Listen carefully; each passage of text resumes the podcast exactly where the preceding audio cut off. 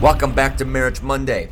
Thanks for joining with me. My name is Dave Barringer, and this is my podcast to help you build your marriage one Monday at a time. We're in the series called Next Level Marriage, and the goal of this series is just to simply give you some um, some tools some ways to take your marriage to the next level of health and vitality. And I'll just tell you that none of the tools that I'm giving you over the course of these six or seven weeks are really earth shattering. My goal is to tweak your marriage in subtle ways to get you to get your marriage in a healthier place than it was the day or the week before. I'm talking about small tweaks. For example, um, it was a number of years ago, I was building a set for our church drama production, and a good friend of mine, his name is Jason, and Jason was watching me swing a hammer, and he so he walked over to me because he's involved in this in uh, construction. He knows what he's doing, and he just said, "Is that how you hold your hammer?"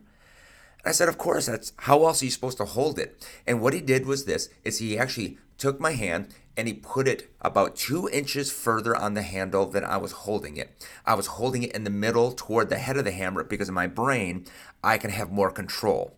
But when he, what he said was, if you actually hold it in the proper place, literally moving my hand two inches down from where it was, he says, if you hold it properly, you don't have to swing as hard and you don't have to use as much energy and it will make this time go faster. And sure enough, like I thought I was losing control, but what I was gaining was momentum. I was gaining strength and I was also gaining time back because I was wasn't working so hard and the nail was going in further. That's the type of tweaks we're trying to give you.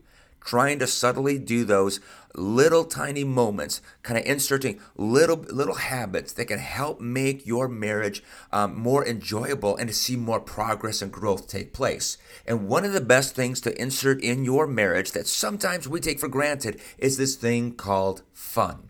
I want to help you have fun. And so that's my second tip for your next level marriage. To take that marriage to the next step is to simply have fun. In fact, my wife and I, just the other day, we were walking around our, our supermarket. We're having conversations about marriage, and we are talking about consistency in marriage. And I told her something I tell every couple is couples who consist- consistently pray together, have fun together, and have sex together never get divorced. When they're doing those three things consistently, they never get divorced. And now the one in there that people tend to kind of just kind of slough off a little bit because, you know, people take prayer pretty seriously and yes, people take sex pretty seriously, but we just kind of poo poo the idea of fun we think it's optional or we think it's for younger couples or we just think okay well i have fun or we have our ways of having fun and we just kind of slough it off thinking it's not a big deal.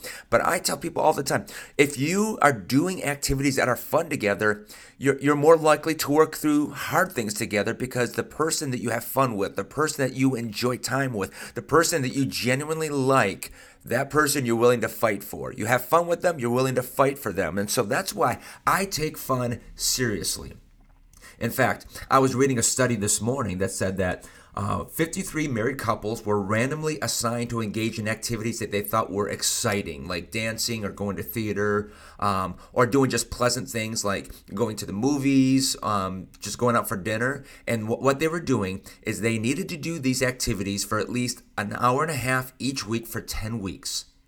At the end of this study, these couples had significantly higher happiness and joy in their marriage by just inserting fun for an hour and a half a week. It changed the trajectory of their marriages. And so, when it comes to having healthy marriage, you have to have healthy doses of fun. So, here we go three steps, three simple steps to make sure that you keep the fun in your marriage. Number one, prioritize joy prioritize joy. We are in a series right now at K First where we're ta- where we are talking about reconstructing our joy as we go through the book of Philippians. But I'm here to say that you cannot find joy apart from Christ.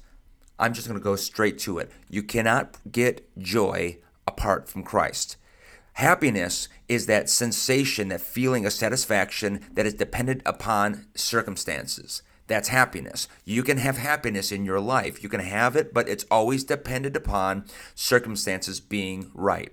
Joy is that sense of satisfaction, is that settledness that does not depend upon happenings, does not depend upon circumstances. It depends upon a constant state of Christ. Christ is the one who gives us joy, and we're here to facilitate that. So we have to prioritize joy by not only prioritizing Christ, but we have to prioritize things that are a Christ centered life, which means we're getting things out of our marriage and out of our personal lives that don't exalt Christ and that steal our joy. It's making sure we're doing activities that facilitate that relationship with Christ from things like going to church and reading our Bibles, um, spending time in worship. That's all wonderful things, but also how we manage our life, how we steward our life, learning to say yes to the right things, no to the wrong things, yes to the right relationships, no to the wrong relationships. It's learning to organize our life so our life doesn't get bogged down and we lose our joy, but we have lives that are vi- that have vitality to them, they have health to them because we have a good foundation of Christ and we are building off of that by making sure that our life is centered upon who who Christ is. So that's huge. Prioritize joy. Number two, don't wait for fun, go get it. Don't wait for fun, go after it. There are tedious tasks that every single one of us has to do every single day. But couples that don't wait for the weekends to have fun, or couples that don't wait just for vacations to have fun, are couples that tend to have way more marriage vitality and excitement happening in their relationship. Listen, a little bit of creativity can go a long way in a relationship. So don't wait for the weekends to have fun. Don't wait for a vacation to have fun. Don't wait for a downtime for you to insert fun moments. You can do it today. Find ways. I mean, literally, sit with your spouse, go out for a date, and talk about. We're gonna have a fun, visionary date. We're gonna talk about having a vision for fun in our relationship, and make a list of things that the two of you find fun. Maybe you like going to comedy clubs or you like watching comedy movies together. Maybe you like going out to local trails. That's something my wife and I have done. Um, instead of going going out for dinner, have dessert, have uh, dinner at home. Go out for dessert instead of dinner. Uh, do board games, card games. I know couples. I know a lot of young couples right now that just love doing board games together. It's a huge resurgence of kind of the game culture. I think it's great. Um, do a home project together that you both find enjoyable. Um, dream about what you used to do when you dated and reenact those moments. Go back to some of those old places. Um, do something your spouse enjoys. Uh, one of my favorite tips I've ever had about this subject is a couple contacted me and let me know that they had a mason jar in their bedroom for which they had popsicle sticks, and he had 30, she had 30, and they wrote down date ideas, fun ideas on each popsicle stick, mixed them up, stuck them in there, and whenever they had some time for a moment for a date, they pulled out a stick and they just did that. But don't wait for the fun to happen on a weekend or on a vacation or on an anniversary. Go get it now and, and just enjoy one another. Thirdly, plan adventures.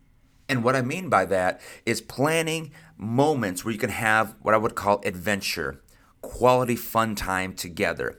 I don't believe it's too much to ask a couple to have a date night at least every two weeks. I think that it should be every week, but I've been told that might be too much to ask of a couple. But I think every two weeks to plan an adventure, just a night alone together. Well, we've got kids, Dave. You know what? Talk with another young couple who has kids. You take their their kids for one week and they go on a date, and then the next week they take your kids and have a consistency that's there. When we lived away from our parents, we had people in the church that were like extra grandparents to our kids, and they would consistently just take our children. They wouldn't take a dime from us, but they gave us the ability to go out and have fun. Now, granted, we didn't have a lot of money, but you don't need to have a lot of money just to go and enjoy a date night. You can have a small meal. You can just have dessert. You can go, go out and get Slurpees and walk on a trail somewhere. But plan adventures at least every two weeks. And what I would really encourage you, if you've got little ones, is talk with your parents, talk with people in your life, and see about planning a once a month or once every two months um, where somebody can take your kids for a weekend and you can have what I would call a weekend adventure. Just two days of no kids, none of those responsibilities, and it just becomes a time where the two of you and the marriage itself can catch their breath.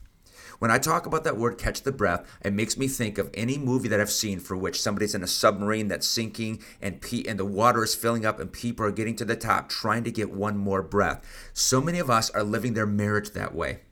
So many of us are pushing our marriage to the brink of just suffocating and and we feel like we're losing a passion we're losing our joy we're, we're just we're just losing that spark and one of the best ways to do it is do exactly what we're talking about today is we just need to get the fun back. And so remember our steps today. Number one prioritize joy Number two, don't wait for the fun, go after it now. And three, plan some adventures. Get some date nights and some date weekends on the books and make it a priority. And watch. Watch your marriage begin to bounce back and go to the next level because you simply chose to have fun.